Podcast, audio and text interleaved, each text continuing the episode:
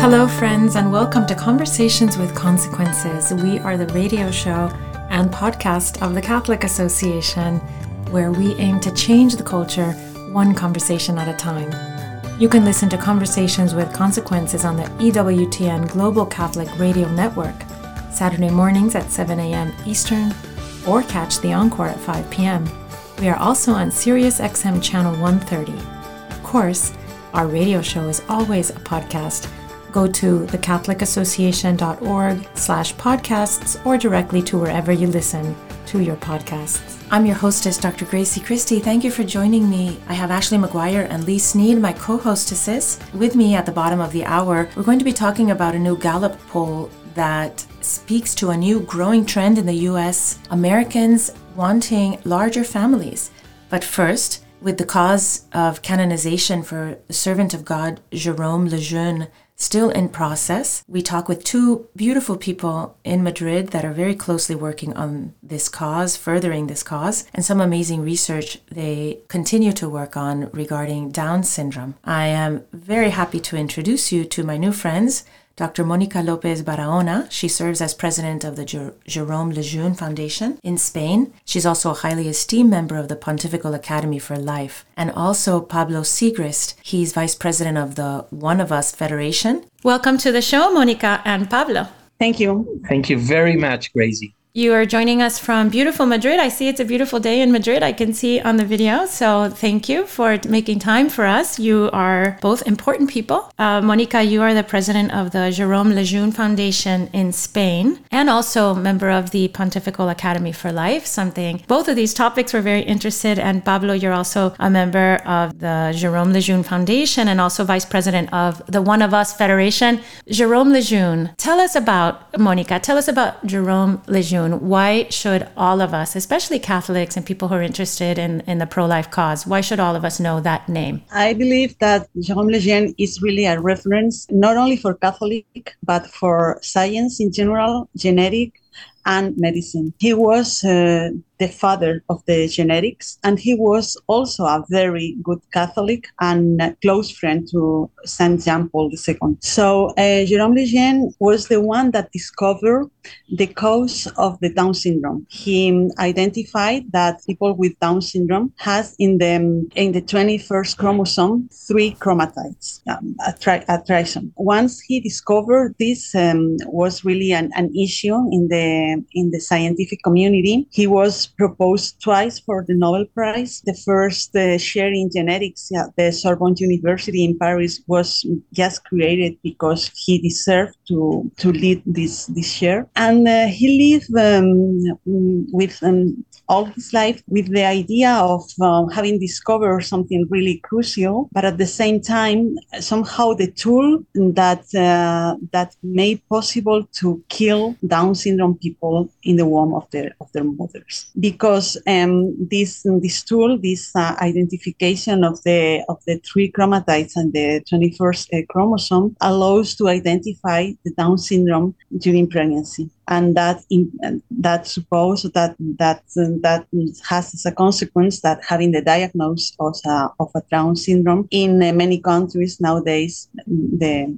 the mother may uh, provoke an abortion. Jerome Lejeune lives with this um, with this um, sorrow, uh, especially because at that time in Paris the law of the regulation of abortion was was being discussed and, uh, and it was being discussed especially for handicapped people. So he uh, live in parallel the scientific life uh, in order to go deeper in the discovery and to try to find a solution for Down syndrome people. But on top of that, he really started a, a campaign in order to defend life from conception and to especially defend life of, of Down syndrome people. He was a member of the Pontifical Academy of Science, and it was there in um, in a conference conference that he gave at the Pontifical Academy of Science, where Jean Paul II was attending this meeting, and he found in Jerome Lejeune some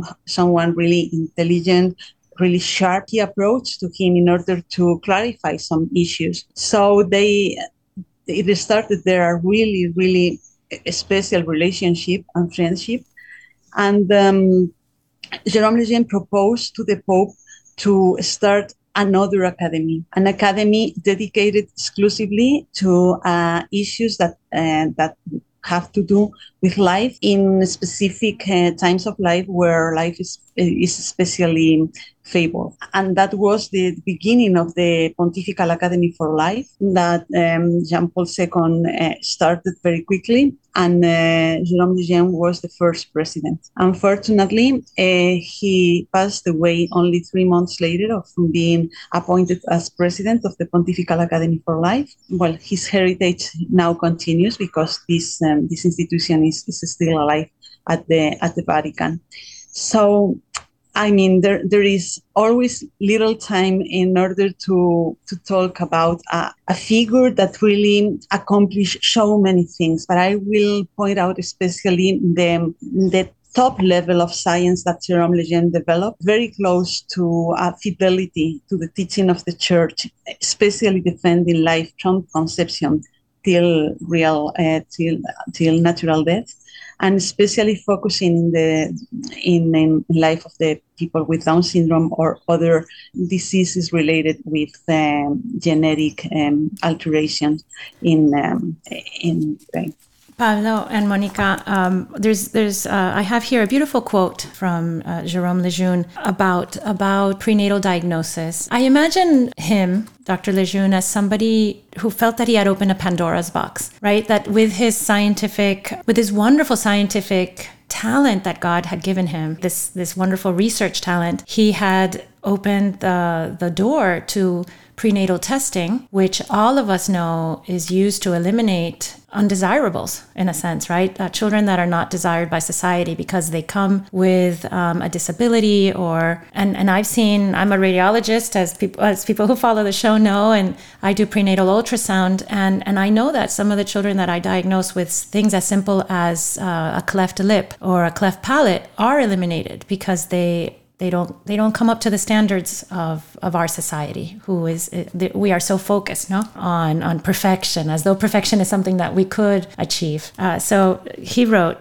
chromosomal racism is being waved around as a flag of freedom. They will kill the abnormal ones in utero since they can recognize the abnormal chromosomes by a simple amniotic sample. The fact that this denial of all medicine, of all biological fraternity that unites human beings, should be the only current practical application of the knowledge about trisomy 21 is more than heartbreaking. Uh, Pablo, do you feel that with those words he expresses the the terrible door that that was open with prenatal diagnosis into our culture? Of course he does. Yes. Uh, well, what I feel is that really this this sentence synthesizes the, the drama of, of Jérôme Lejeune's life uh, because he really was best of science and uh, and he was very confident on on the development of science. So he really uh, worked for that. He was very positive on on the on the future uh, scientific development after the, the, the the discovery of trisomy 21. So he really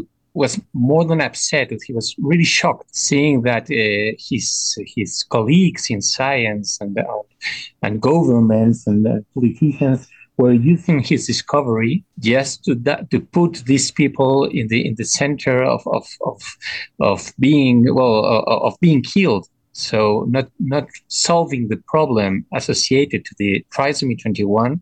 So looking for uh, a solution for, for intellectual disease and uh, intellectual disability and how to improve autonomy and how to improve all these uh, pathologies that are uh, many times associated with uh, this intellectual disease, but uh, focusing on diagnosing uh, during pregnancy and eliminating. So he, he was really uh, shocked about this.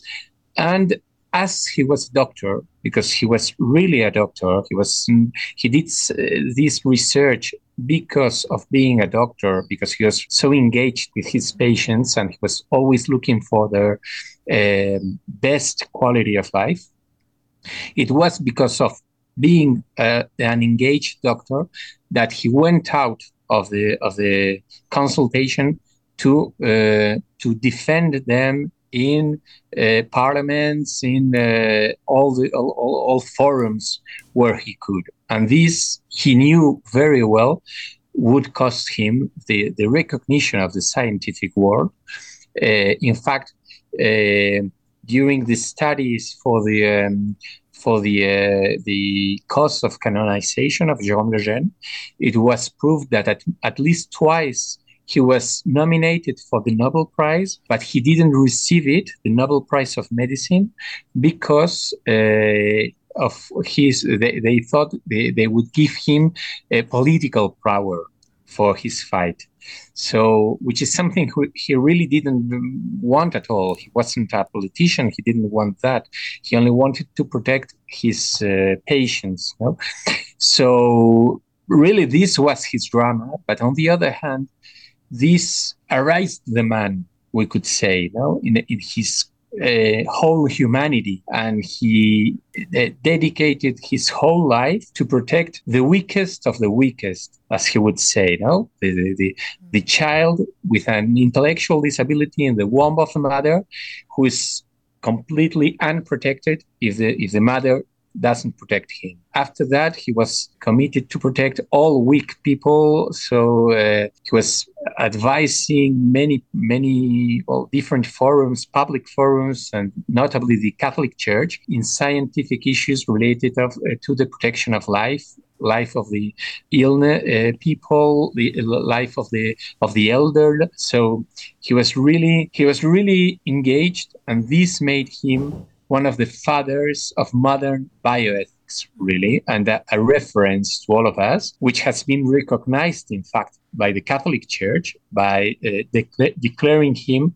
venerable. So, by declaring he lived the, the virtues in a heroic sense, mm-hmm. uh, at a heroic level, we could say. So, so his life after when when he started defending nascent human life especially those with disabilities, his life became a kind of white martyrdom, I suppose, is what we're supposed to understand is that he um, he knew what he would face when he came when he was so strong in defense of life. That it wasn't just the missing of a nobel prize that which he obviously deserved but the contempt of other scientists right? And the and the and being pushed out of the scientific establishment i wonder if if that was he pushed out monica of the scientific establishment in a sense? Yeah, yeah, he was. I mean, uh, something that is really important to know is that science needs financial support in order to get developed. So when he first discovered the not only the Down, the cause of Down syndrome, but other other genetic diseases as the other genetic diseases, he had a lot of financial support. He had a magnificent uh, laboratory with a lot of collaborators, and he really he could be able to develop really science in, in, in, a, in a very nice way. But from the very moment that he started to defend life, to defend life in front of the parliament, in front of, of society, in front of the of the scientific community. Little by little, he was, you know, put in a part. He was kind of rejected. He lacked the financial support, and he lived really in a very eh, small laboratory with a few collaborators in order to continue developing science, but not in the way that he could be able to develop if if if he was not being rejected. And, and he knew that. He perfectly knew that. He was invited to many international meetings, top level. He was invited and consulted by presidents of, of, of different um, countries, uh, URSS at the moment, United States, he received the Kennedy Prize. I mean, he had the international recognition, but he never refused to say what he had to say in front of however. And that really had a cost for him, a real cost. And this is a cost yeah. that scientists today and people in general, people today face when they when they come out in defense of life especially especially when um, when they say that science ought to be confined within ethical margins, right? Because there's we live in a world of scientism where science reigns absolute, as though science had any moral ap- applications or implications, which it doesn't, right? Science is uh, science is uh, a kind of measuring tool and an investigative tool that we have to understand the natural world, but it doesn't tell us how we should act in the natural world. Um, so Jerome Lejeune I think all of us should be very thankful to him that he he puts that the ethical limits of science in, uh, in a way that, that he bright lights it, right? And, and in a way that all of us, whether we're involved in science or not, should be should be admiring of. Pablo, what is the what does the, the, the Jerome Lejeune Foundation do now besides besides uh, highlight the beautiful life and works of the venerable Jerome Lejeune? Well, the Jerome Lejeune Foundation tries to continue the, the, the all the, the, the, mission, we could say, of Jerome Lejeune. In fact, it was created immediately after his death because uh, the, the families of their patients asked the family of Jerome Lejeune to continue working and fighting for them. So uh, his wife created the foundation with some of, of, of his sons and daughters. And what we do is uh, we, we organize it in three missions, we could say. First of all, the uh, taking care of people with intellectual disability of generic origin, not only Down syndrome, but most of, of our patients have it, but also people with other intellectual diseases. We have four medical consultations two in France, the main one in Paris, the other in Nantes, and uh, another in Argentina, in Cordoba, and the last one was open in Madrid last year, and uh, where we care for people with Down syndrome from the very first moment of being diagnosed uh, to the last moment of their life with a very specialized uh, medical care, very near to research, so uh, very updated. The second mission is research itself. So we do research, we promote research, we fund research all around. So we work with most of the of the uh, teams working with intellectual disability, just to look for the way to improve autonomy of people with intellectual disease and also to uh, improve or help to diagnose uh, as early as possible other diseases associated with these genetic disorders and uh, well and improving uh, in general quality of life of people with uh, intellectual disability. And last but not least is the also the defense of life defense of the weakest so in this sense, we have this international chair on bioethics, which is presided by uh, Dr. Lopez Barahona. And uh, well, we educate, we inform, we do campaigns to make people aware of the importance of human dignity, human life, and the importance of, of engaging for that and protecting human life. What a wonderful uh, set of uh, foundational principles for a wonderful foundation. And Monica, before we run out of time, I wanted to ask you about your work at the Pontifical Academy for Life. First, tell us, for our listeners that don't know what, what, what that is, um, tell us what the, the Academy does and where, where it exists. Well, the Academy, as I mentioned before, was a suggestion of Jerome Lejeune to uh, Holy John Paul II. And uh, he really understood the Pope the need of the Church of having an institution inside the Vatican devoted to defend life in its fabled um, periods of, of time, meaning the beginning and the end especially. But all all over life there are specific issues and specific moments at which life has been has to be defended.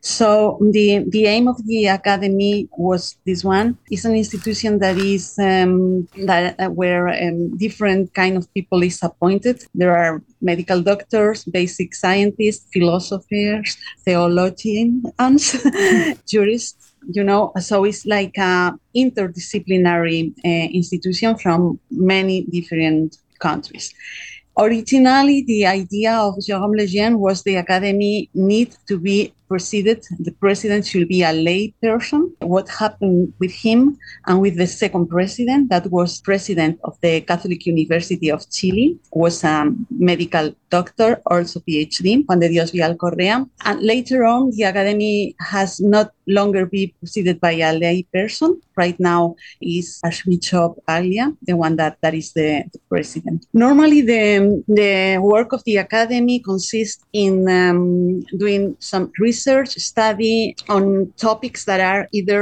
raised out by the Congregation for the Doctrine of the Faith or even for the Pope, what happened at the time of John Paul II. And also, the Academy organizes an annual Congress, a General Assembly, that is uh, dedicated to a an issue that is considered important for life in the days. No, for example, uh, we lately have been working before the pandemic on um, AI, uh, artificial intelligence, mm. and also in elderly care of elderly. For uh, that, that, those have been the two last big issues that that we have addressed. Uh, that's very important issue with the with the graying of the population, right? As as people have yeah. stopped reproducing, almost stopped reproducing, uh, elderly care is going to be more and more. I think the temptation will be to deny the elderly care or to offer them yeah. euthanasia or suicide. I don't think that's far away from us. So the Pontifical Academy for Life it focuses on all these times in, in, in a human being's life when they're most vulnerable, right? So the elderly,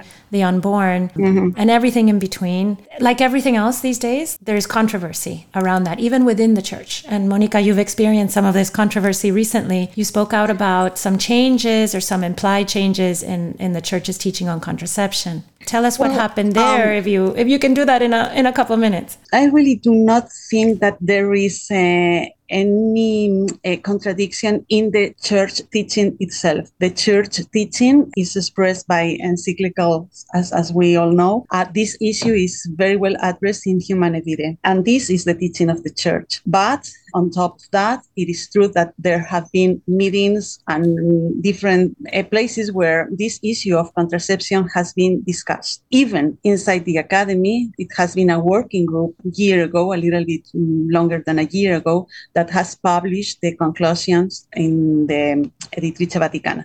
But it is very important to remark that this is not the teaching of the church. The discussions that people have in inside of the academy, even if it is a pontifical academy, or the different meetings or congresses that people develop, is not the magister or is not the teaching of the church. And the teaching of the church in contraception so far is in Humanae Vitae and is extremely clear. And I suppose in your meetings in the in the academy there is open discussion of all sorts of different viewpoints and ways of approaching things. And as you say, they don't really touch upon the the teachings of the church, which are not um, they're they're not something that can be magically changed by a conference. Exactly, that is very important. To, that is very important to know. And yes, of course, in the academy there are open discussions, or there are um, different issues that are uh, addressed by small groups. It, it really depends on how it, it's necessary to work for each issue, but it's extremely important that uh, something that uh, is published at the Editrice Vaticana may may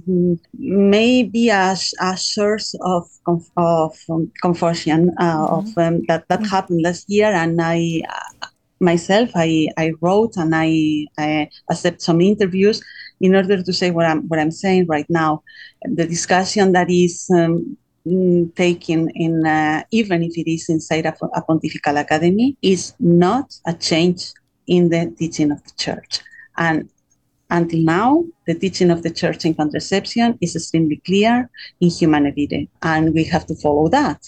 That's it. And for our, and we have to follow it for our own good. I might add, exactly, for exactly. our good and the good of all the culture exactly. and all of society. As a matter of fact, uh, Vitae is uh, is really a beauty to live a sponsored life according to the teaching in, in Vitae. And uh, from the chair of bioethics, we have uh, had a meeting uh, last May in Rome in order to really analyze and rediscover the beauty of Humanae Vitae.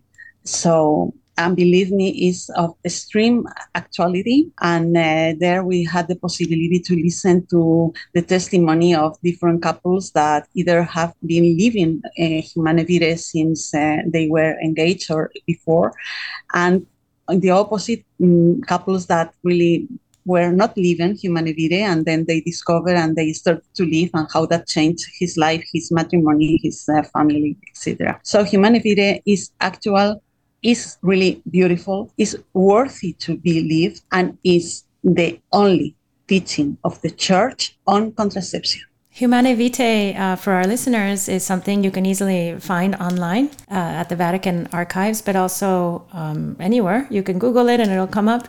and it is a very beautiful document, and it's prophetic because it was written. It was written before um, before the logical conclusions which we have seen of, of a contraceptive mentality and, and an abortive mentality have taken had taken root in our society, but we are living now in, in times when we can see those conclusions and and the warnings uh, in Humanae Vitae of what would happen have actually come true, and I think have have ex- have exceeded the worst possible the worst possible expectations or fears no of, of of the contraceptive craze that that has taken over our world. So it's definitely worth reading. And pablo before we go please tell our listeners where can they learn more about dr jerome lejeune the venerable doctor Mm-hmm. Well, they can learn more about it uh, in the sites of the Lejeune Foundation. We have several sites in English. In the States, you have uh, the Lejeune Foundation USA, uh, which is lejeunefoundation.org. And there they can find uh, many information. They can also go to site in, in Spanish, for example, which is fundacionlejeune.es or in French for French speakers. So yes, we, and we will be very happy if they want to contact us to provide them more information. And there are uh, very, very excellent books, uh, biographies of Jérôme Lejeune. Uh, the most remarkable is one uh, written by the postulator of, of the cause of beatification, who's a lady that really writes very good, very easy to read. It's, yeah, it's a very nice book, which is called uh, Jean Lejeune, The Freedom of the Wise Man. Uh, and the writer is Aude Dugast. So, yes, there It's a great title, The Freedom of the Wise One. That's a very good title. Yes. So, thank you for yes. sharing your wisdom, both of you. us, both of you for sharing your wisdom on our on our show today, and uh, we look forward to learning more about Dr. Jerome Lejeune, and we look forward to more wonderful work from the Pontifical Academy for Life. Thank, Thank you. you. Thank you very much.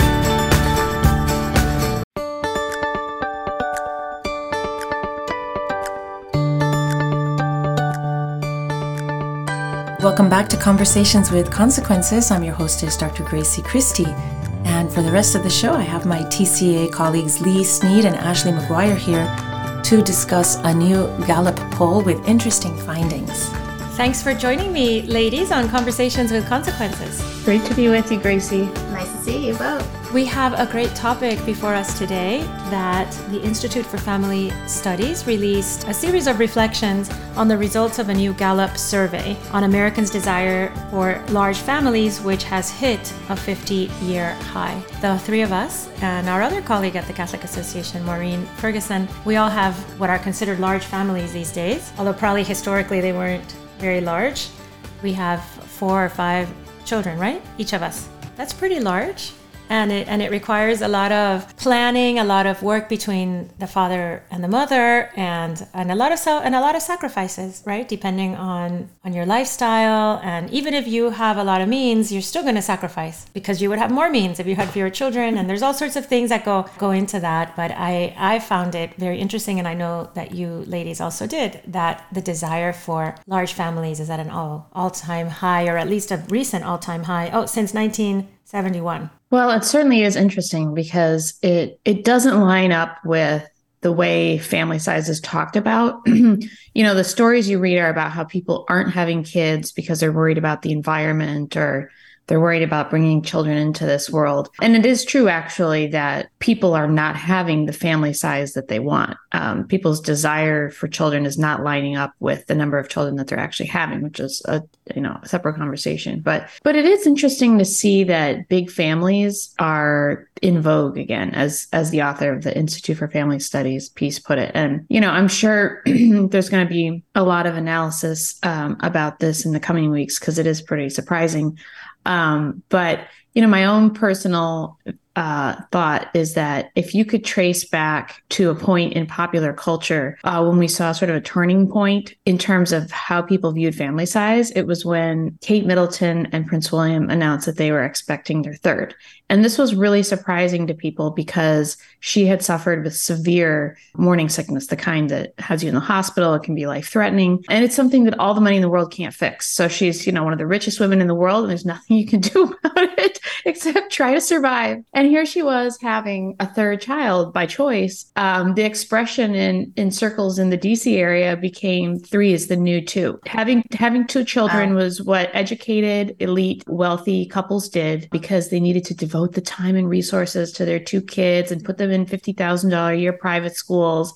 And so and one, one like, parent per child, right? So the child right. always has at least one parent glued to their backs as they go through life.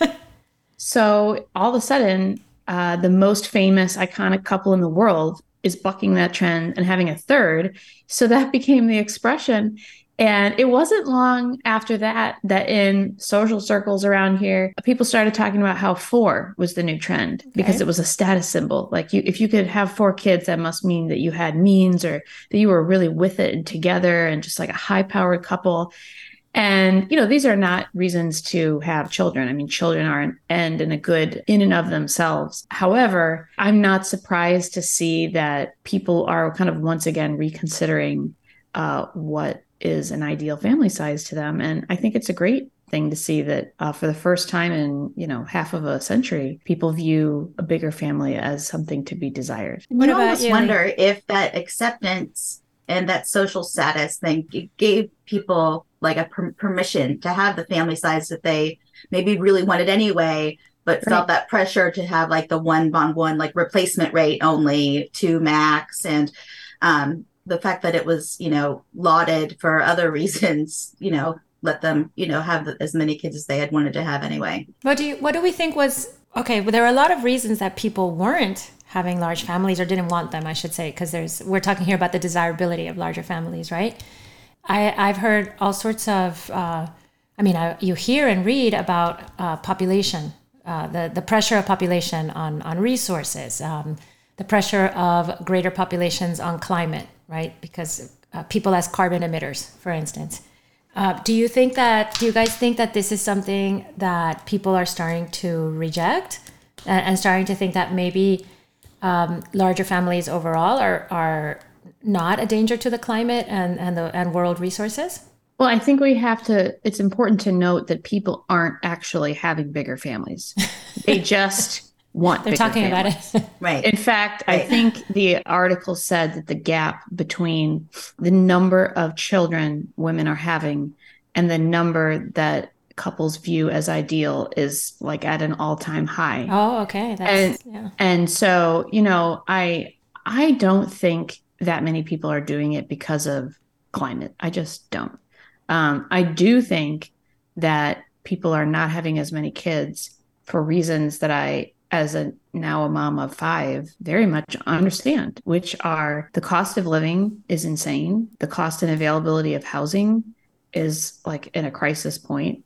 Um, the cost and availability of good childcare um, is crazy and people are scattered from their families. They don't live in networks of support anymore. It is so hard to have even just one baby without good support. Forget about having four or five i think for most couples. So uh, i think it's there's something a little bit tragic about this. I, I just said that it was good and it is that people want to have big families but it's tragic that they're not but they want to um, because they you know there's so many financial and logistical obstacles that make that feel impossible. I mean, I think that the birth rate in the United States is the lowest it's ever been, and yes. it's now below replacement level. But Leigh, what do you think comes first, the chicken or the egg?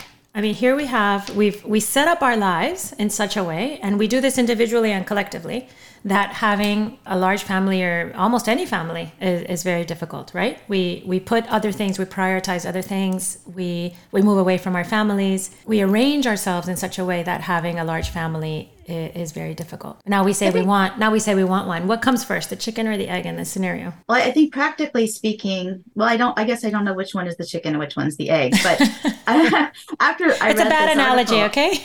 It's okay. I was thinking about how you know the sort of artificial reproductive technology industry i think people really rely on that. And the success rates are just not what i think people who haven't like i mean you can google it and find out right away how successful it is. But um, I think that's part of the problem is that people are like, well, if it doesn't work out, I'll just do IVF. I can still pursue this and make partner at the law firm, and then I'll have children. Or, you know, or the, I will adopt. And you or, and I are both adopted moms, and we know that's very difficult to, just to achieve an adoption in these this yes, day and age. Sure, yes, hard. yes, absolutely. And I think that's part of it. I think people, um, you know, think about maybe they think about egg freezing, but they do it too late. I know that a lot of um, I've had I've heard anecdotal evidence that many clinics have a pretty strict cutoff rate for how old you can be to use your own eggs with IVF. Sometimes it's as low as 35, and I think a lot of people probably uh, don't want to use donor gametes. So I think a lot of that also contributes to the fact that people had wanted to have bigger families, but they just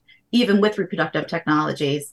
Um, you know they just left it for too late. And as you know too there are age restrictions with adoption. And so and it takes long enough to uh, pursue that and do the home study and everything too that you know you can get to a point where you age out of that too. I think so i think the you know, delaying marriage and delaying uh, having children till later is, is a big part of it. And i think we all know we all know even traditional Catholic families who, when you think about your, you, Grazie, you are not like this, but when, when, they think about their children getting married right out of college, are kind of like, oh, you know, technically, I, I think that that's a good thing to do, but not for my kid. You oh. know, my kids got my kids got things to do. Absolutely. You know? There's a and, lot of um, pushback for early marriage, and in order to have a large family, you have to marry early, right, mm-hmm. Ashley?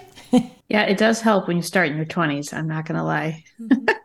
yeah. um, but no, it's true. Uh, the the data said that women are having children at the oldest they ever have, both starting to have children. Um, that number is like two years older than it was just a few years ago, and more women are having kids in their 40s than ever before, which shows that you know people who wanted to have children are you know trying later than would normally you know usually women by their 40s are like i can't do this anymore um, so it is all very interesting. And, you know, one thing that I thought was interesting was the percent of Gen Xers. I'm sorry, Gen, what's the young Gen? Y, Gen, I think. Gen I'm, Y. I'm X. Yeah. The Gen Yers who say they want to have kids is the largest it's ever been. Wow. Um, That's a really good sign. No, no, that they don't want to have oh, kids. don't. Oh. They, yeah, they disproportionately do not want to have kids. They're the most likely generation to say they don't want to have kids. Oh, that's really sad. Well, the problem is we all know that's going to change. You know, they say that because they are the ones who are steeped in this climate doomism. They are the ones, all this, you know, kind of alarmist talk about social justice and things like that. But also, but the they are is, children of disorder and divorce, right? I mean, every gen- every succeeding generation has fewer yeah. intact families, and but the problem is they're gonna they're gonna get older and they're gonna get married and they're gonna want to have kids. So I, I my worry is that's only going to exacerbate the problem of children of of families couples starting later. That if you're starting out more than any other generation with the notion of I don't want to have kids at all. I mean, we all know that for most people, they grow up, they mature, they fall in love, and that changes. But um, when you're starting out with such a strong view like that, I just think it's going to make it, you know, exacerbate the problem of starting late and delayed fertility in terms of cramping the ability of the number of children you're able to have. And is that the generation too that's moving back home to their parents' basements after college? Yeah. So that probably doesn't help their mindset at all. Probably don't want to raise a family in the basement. And they're the ones with the student debt that's off the chain. Yeah. So I know a couple that felt like they couldn't start a family until they finished paying at least one of their student debts because the student payment, they couldn't make both their student payments and make a daycare payment, but they had to make the daycare payment in order to to work to make the payment. To work to make the student loan payment. So they were really had their hands tied and they felt like it was imprudent to actually have a child. And and that is kind of the reality that, you know, people who are forming families are facing in terms of the cost of living is that, you know, if you don't have a support network, a, a mother or a mother-in-law around the corner who can help watch your kids so you can work to pay off your student debt, you're really strapped. And so that is to me where the tragedy really is, is that, you know, those are the couples that they want to have kids now and they want to have more than less, but feel that they can't because of the way we've structured our society and our economy and the amount of money that you have to spend to to get a degree to earn a decent living. And Leigh, you live in a university town and you mm-hmm. you talk to young people all the time. Where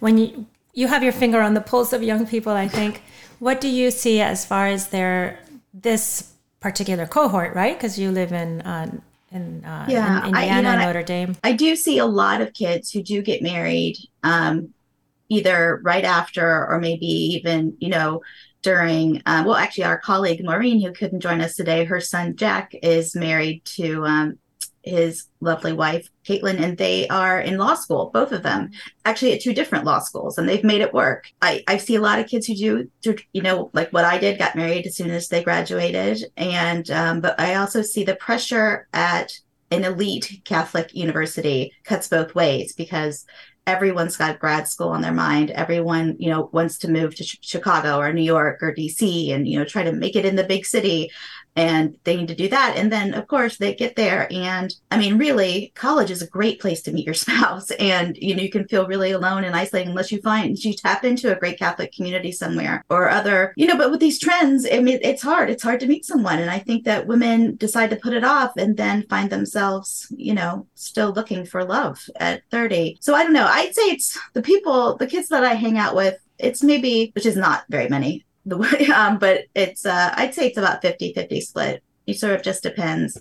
Um, a lot of times you know a lot of times they're in different financial positions. They're able to you know be in school and or one of them to be in school. You know they live in a place where um, it's affordable to live on you know a, meager income. In fact the one actually had thing happened a couple years ago. There used to be marriage uh, marriage housing at Notre Dame, campus housing, and they bulldozed it to um, oh build more buildings.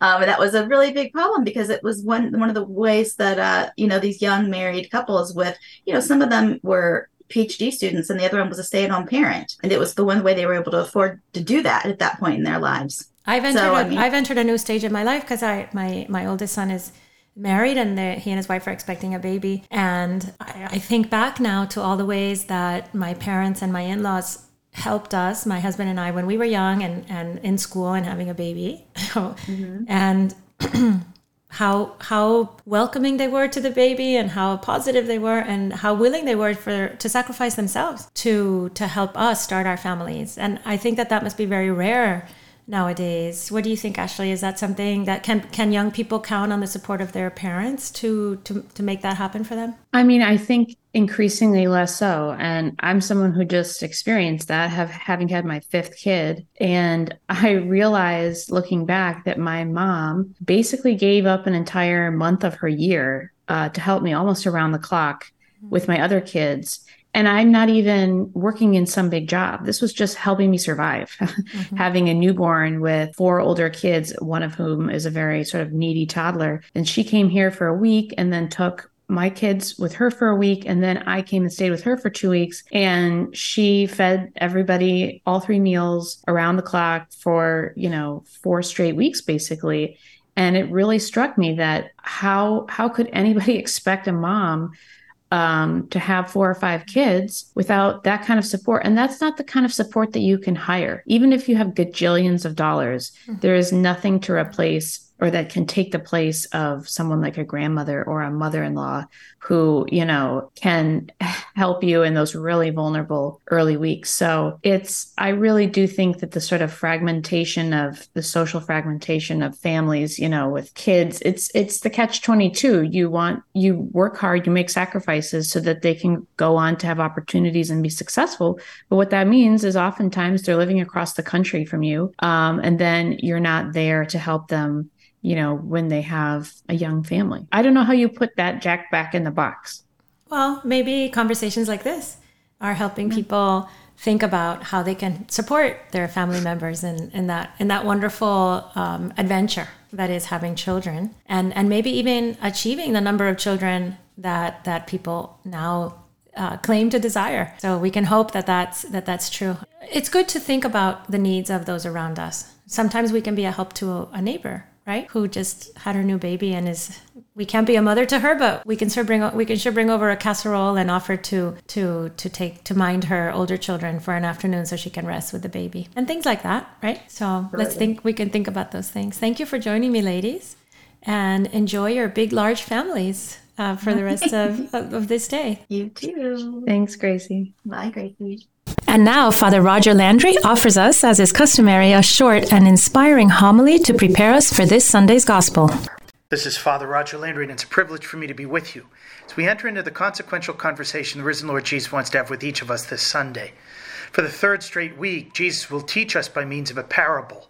This Sunday, it's generally called the parable of the two sons.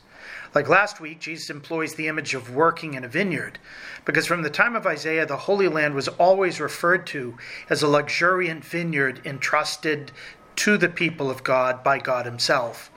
Last week, Jesus spoke to us about his calling all hands on deck, going out at 6 and 9, noon, 3 and 5, to call laborers into his vineyard because he wants us all working to take in the great harvest of souls.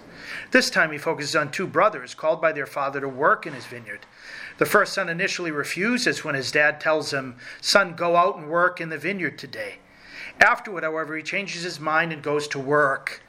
Later, Jesus implies that this is the proper way to understand those prostitutes and tax collectors and other types of sinners, who, even though for lengthy periods of time they had said no to the sixth, seventh, and other commandments, Eventually, they converted and were now living and working in the Lord's vineyard, building up and entering into his kingdom.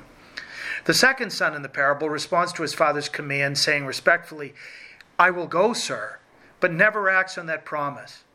Jesus says that this son represents precisely those whom he was addressing the scribes and the Pharisees, who so many times very publicly prayed in the temple, chanting their loud amens to God, but who were not following through on their covenantal commitments. The Pharisees, scribes, and elders, who with their lips were outwardly saying yes to the Father's will, but with their actions were saying a defiant no, ended up showing where this hypocrisy can lead. They ended up framing Jesus and having him tortured, crucified, and killed.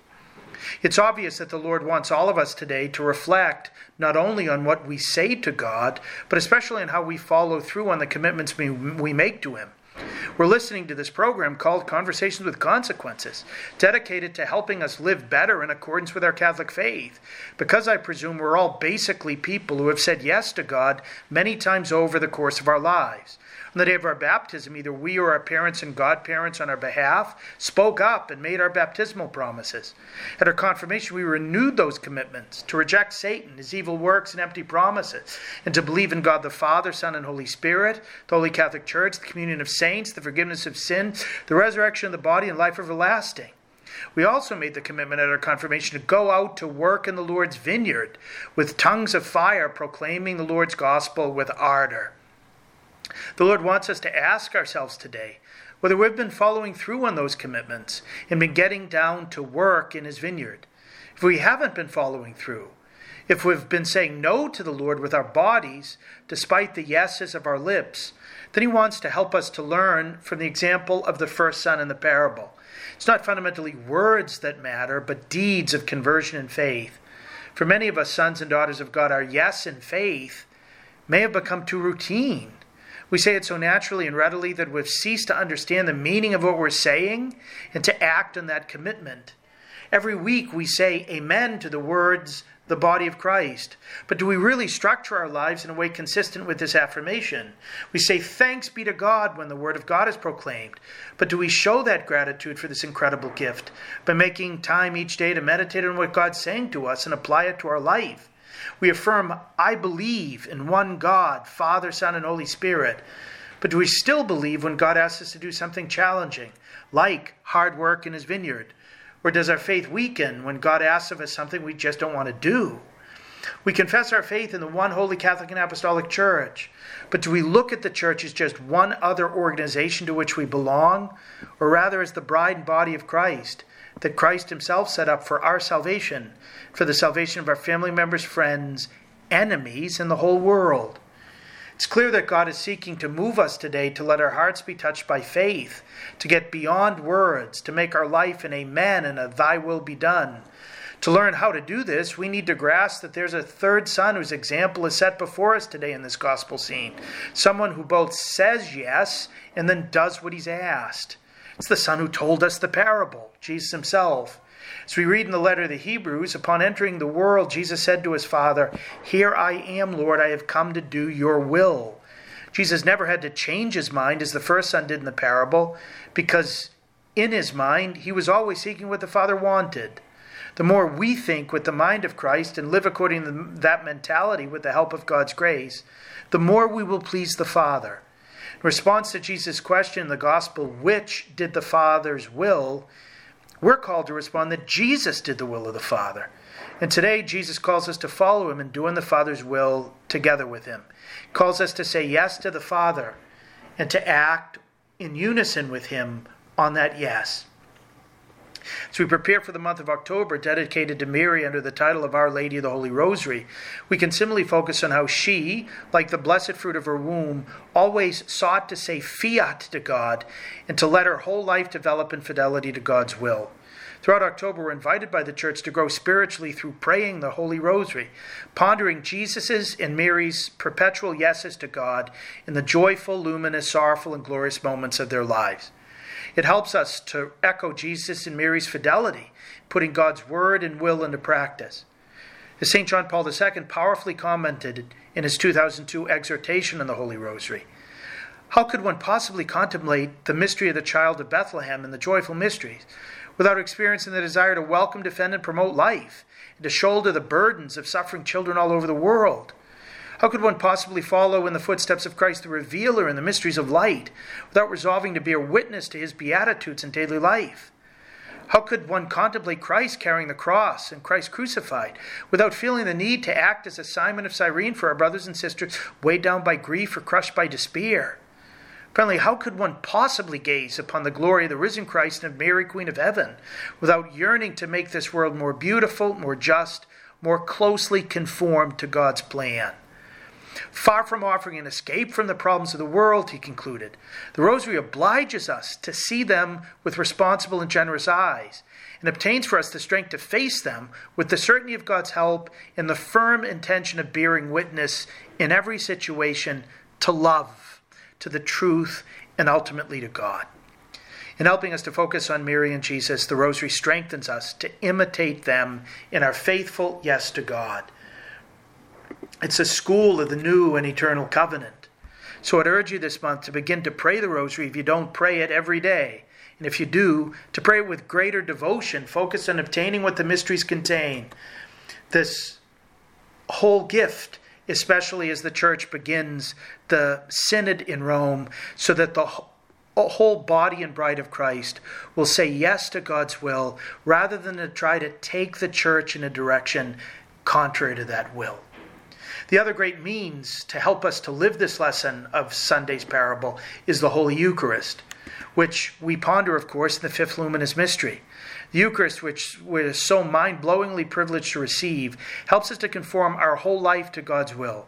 Jesus prayed in Gethsemane that the Father would take the chalice from him, but then added three times, But not my will, but thine be done. That chalice was the cup of his suffering, filled with his own blood. When Jesus told us during the Last Supper to do this in memory of me, he's not merely telling us to convene as we will on Sunday to celebrate this greatest event of all. Jesus was telling us to make our whole lives truly Eucharistic and following his example to become obedient even to our own death, saying to God and to others, This is my body, this is my blood, this is everything I am and have, this is my will given for you. May this third Son, this faithful Son, whom we will receive at Mass this Sunday, help us not just to say Amen, but to follow through on the mission He, out of love, has entrusted to each and all of us, so that not merely by our lips, but by our life, we might help each other to become living commentaries of the words, Thy will be done, as we respond to God's words, Son, daughter, go work in my vineyard today. God bless you. Thank you, Father Landry. To hear more from Father Landry, check out his website at CatholicPreaching.com, and you can also catch his writings at EWTN's own National Catholic Register. A big thank you to all our listeners for joining us. I hope that this show was helpful. I hope that it gave you more peace and more hope and more joy, and you go with our prayers.